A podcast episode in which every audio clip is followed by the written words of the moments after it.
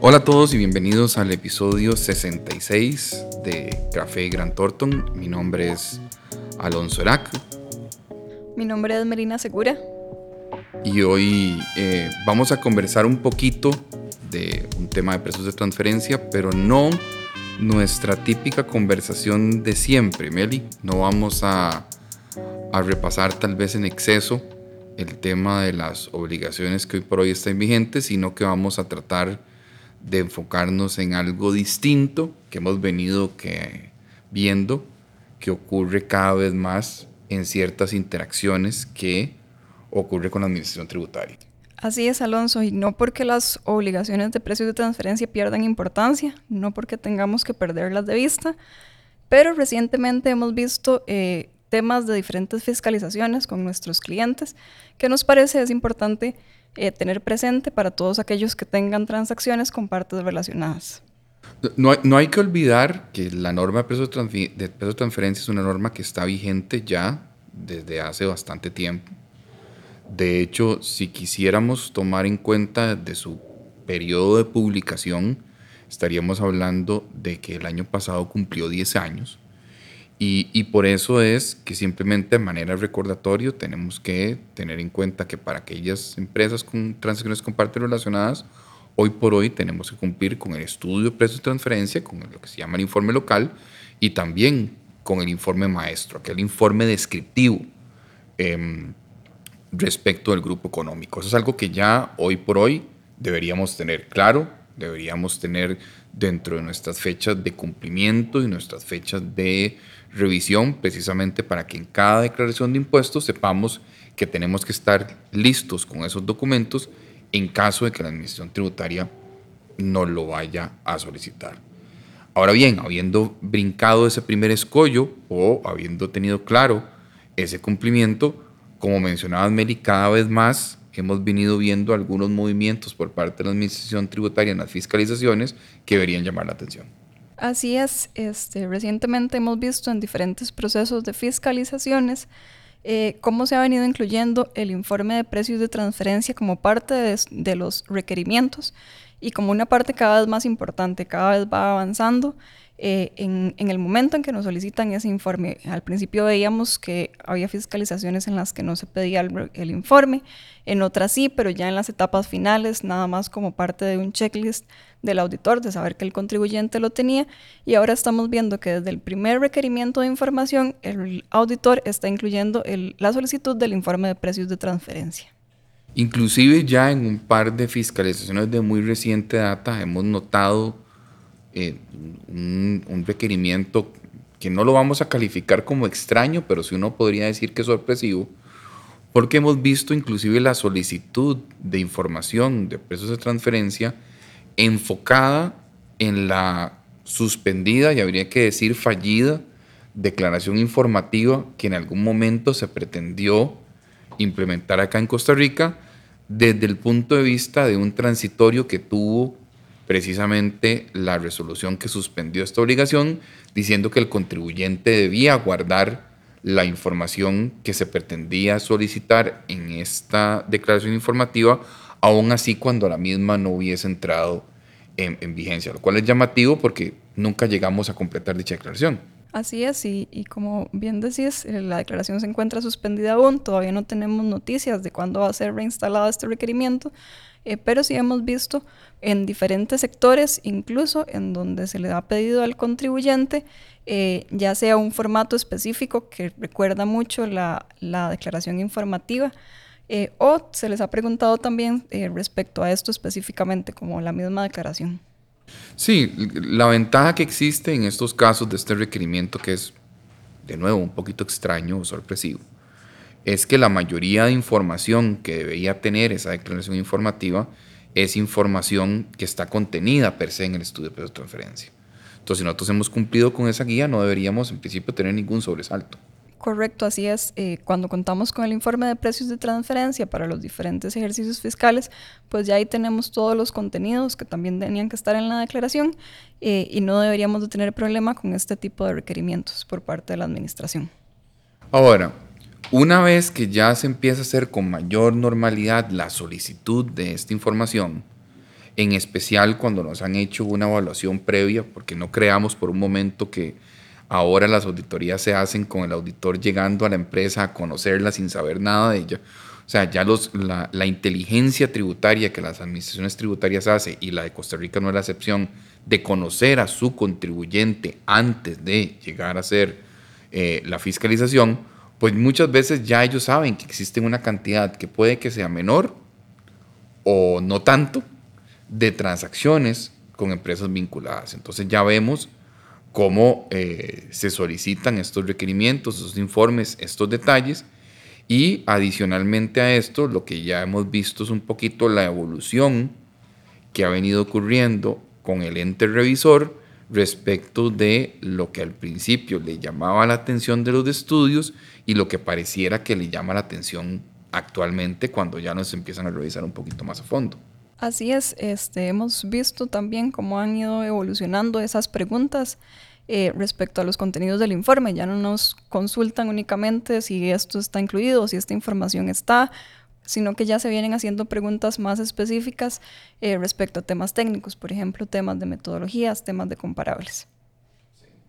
Em, ¿Qué nos hemos encontrado en algunos casos de fiscalización? Bueno, porque escogimos un método. Eh, para los que han escuchado antes algunos de nuestros otros episodios de, de, nuestro podcast o inclusive han tenido la oportunidad de participar no en un proceso de fiscalización, pero en un proceso de elaboración del estudio de precios, saben que hay varias metodologías las cuales podemos escoger para efectos de hacer el testeo de si una transacción cumple con el principio de plena competencia o no. Em, si bien es cierto, las normas desde su actualización del 2010 a la fecha han mantenido a nivel internacional la tendencia de que lo que hay que escoger es el mejor método, las administraciones tributarias siguen buscando y preguntando razones por las cuales escogimos un método sobre otro. Y esas son preguntas que precisamente vienen en esos procesos de fiscalización cuando la administración especialmente ve alguno de sus métodos favoritos no siendo aplicado, bueno, ¿cuál es la razón por la que fuimos a otro? Así es. Eh, como os decís, eh, la técnica de precios de transferencia lo que nos dice es que debemos utilizar el mejor método, pero sí hemos visto a la administración solicitando referencia de por qué es el mejor método, porque es que no estamos utilizando eh, las otras opciones de metodologías que existen también. Aquí tradicionalmente siempre hemos visto una tendencia a la administración tributaria a utilizar el método del precio libre no controlado, es su, su metodología favorita, en el sentido de que si bien es cierto las directrices de la OCDE mencionan que es el mejor método de comparación, eh, también es el método más difícil. Creo que del lado de la administración nos hemos quedado en el primer análisis de decir que es el mejor método, pero nos ha costado entender un poco las dificultades de poderlo aplicar. Entonces, cuando no hemos justificado bien o no estamos en los informes justificando bien por qué estamos utilizando una metodología distinta a otra, pues siempre van a hacer preguntas. La, la otra cosa que cada vez vemos más, y esto ya es un elemento parecido al método, muy, muy técnico, es precisamente el tema de eh, no solo la selección de comparables, sino las características de los mismos. Ya hemos visto a la administración tributaria no solo cuestionando algunos comparables por la naturaleza de lo que hacen, sino inclusive por los resultados que estamos teniendo en dichos comparables cuando hacemos los rangos.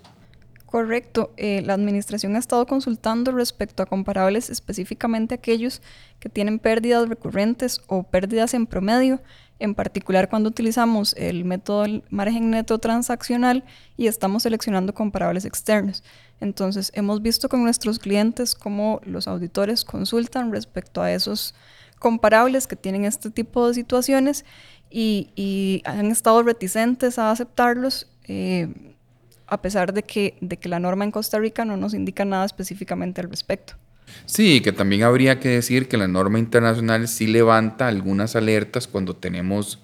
pérdidas recurrentes, sin embargo, eh, las aplicaciones de la administración tributaria que hemos visto hasta ahora van más allá de eso, o sea, no solamente tienen un tema con pérdidas recurrentes, que una empresa con pérdidas podría ser de mercado, dependiendo del, del, mercado en el que se desenvuelva y la etapa en la que esté el comparable, sino que también han eh, emitido reservas cuando el promedio de la utilidad a pérdida, lo cual esta segunda aplicación en la que nosotros hemos cuestionado con mucho mayor fuerza, en el sentido de que al final de cuentas, en un ciclo económico, las empresas, tanto terceras, que se están utilizando aquí, como vinculadas, pueden tener periodos de pérdida y periodos de utilidad, que si bien es cierto, en su promedio dio pérdida, su comportamiento sigue siendo de mercado. Correcto. Adicionalmente, también hemos visto eh, retos por parte de la Administración Tributaria en cuanto a información que se quiera adicionar eh, una vez que ya se ha entregado el informe. En particular, cuando de alguna forma queremos eh, utilizar métodos corroborativos o métodos adicionales a lo que ya se ha documentado en el reporte. Entonces hemos visto cómo los auditores, como la administración, han cuestionado por qué existe documentación adicional que no fue incluida en su momento como parte del informe de precios de transferencia. La reacción de los auditores y especialmente cuando esto pasa a otras instancias, ya Tribunal Fiscal Administrativo, ha, sido siempre hacia las empresas, mire, ustedes contrataron un estudio de precios o lo hicieron a lo interno, porque ambas cosas son, viables. Em, fueron ustedes con sus consultores los que hicieron el estudio, los que determinaron la mejor metodología, las que determinaron los mejores comparables, etcétera, etcétera. Y ahora resulta que cuando usted me da el reporte y yo lo reviso, usted después me aporta más análisis y más cosas. Bueno, hay que tener mucho cuidado con eso. Porque si bien es cierto, la administración tributaria no puede negarse a analizar prueba adicional que uno quiera proveer en algún momento, eh, de ahí es complicado poder justificar por qué hay un cambio de método, por qué hay un cambio de análisis, por qué hay un cambio de comparables, porque estoy adicionando comparables nuevos eh, en el proceso, o inclusive porque estoy aportando análisis correlativos. Eh, los conflictos ahí, Meli, es importante mencionar, vienen inclusive cuando la prueba que aportamos va un poquito eh, desligada de los estudios originales. Así es, eh, hemos visto casos en los que el análisis corroborativo o el análisis que se está adicionando al reporte eh, incluye métodos diferentes, incluye comparables diferentes, y entonces ahí es donde viene el cuestionamiento. ¿Por qué si en el reporte tengo un método que se descartó por una razón u otra? Bueno, pues lo estoy adicionando como eh, más prueba o como un, análisis corroborativo, eh, en el sentido que ahora sí le funciona al contribuyente. Claro, porque al final de cuentas, la escogencia del método y la justificación de dicha escogencia debería ir incluido en el estudio. Y si creemos que existe algún análisis adicional o correlativo que pueda ayudar precisamente a la justificación de que las transacciones que estamos haciendo cumplen con el principio de plena competencia o en su defecto puede que no cumplan, pero no son las transacciones con partes relacionadas las que están generando ciertos tipos de incumplimientos, pues entonces deberíamos considerar de una vez incluirlo en el reporte para que de nuevo, no es que la administración tributaria pueda negarse a evaluar nueva prueba que estemos aportando, pero va a ser una prueba muy cuestionada eh, desde el punto de vista técnico y no sé hasta dónde, con cierta razón, de decir, bueno, eh, ¿por qué todo esto que me estás aportando ahorita como análisis, como comparables y como métodos, no lo utilizaste en el informe original? Si efectivamente esto es lo correcto o esto adiciona a la parte del análisis. Eso sin duda eh, un tema que tenemos que revisar.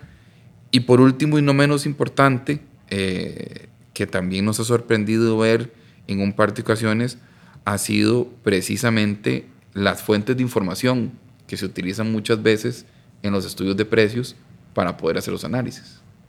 Así es, eh, hemos visto cómo se cuestiona la fuente de la información, eh, en el caso de cuando se usan bases de datos, eh, que esa información sea realmente consistente con la información pública que se puede obtener, por ejemplo, de la información financiera de las compañías, de sus 10Ks, de sus annual reports. Eh, sí hemos visto cómo los auditores y la administración tributaria pues cuestionan eso y esperan que exista eh, una consistencia entre ambos datos, los datos que se obtienen y se verifican de bases de datos, con la información pública como eh, efectivamente debería de ser. Porque de nuevo, para aquellos que han pasado por algún proceso de presos transferencia o inclusive han estado cerquita del consultor cuando se está haciendo el proceso, muchas veces se comete el error de confiar a ciegas en la información de ciertas bases de datos que los consultores usualmente tenemos acceso. Y tal vez para todos que nos están escuchando y que puedan entender este concepto de una mejor manera, no es que los consultores tienen información eh, que es mágica o información que cae del cielo y hacemos una comparación de este tipo. O sea, al final de cuentas, la información que se utiliza en muchos temas de comparabilidad es información que es pública. Eh, los consultores accedemos a ciertas bases de datos que lo que hacen es recopilar toda esa información pública y ponerlo en una herramienta más amigable para poderla accesar. O sea, entonces, la mayoría de veces el, el pago o la suscripción a una base de datos de este tipo es más no por la información per se, sino por la herramienta que permite buscar la información de una forma mucho más sencilla. ¿Qué es lo que dice tributación en este caso? No estoy satisfecho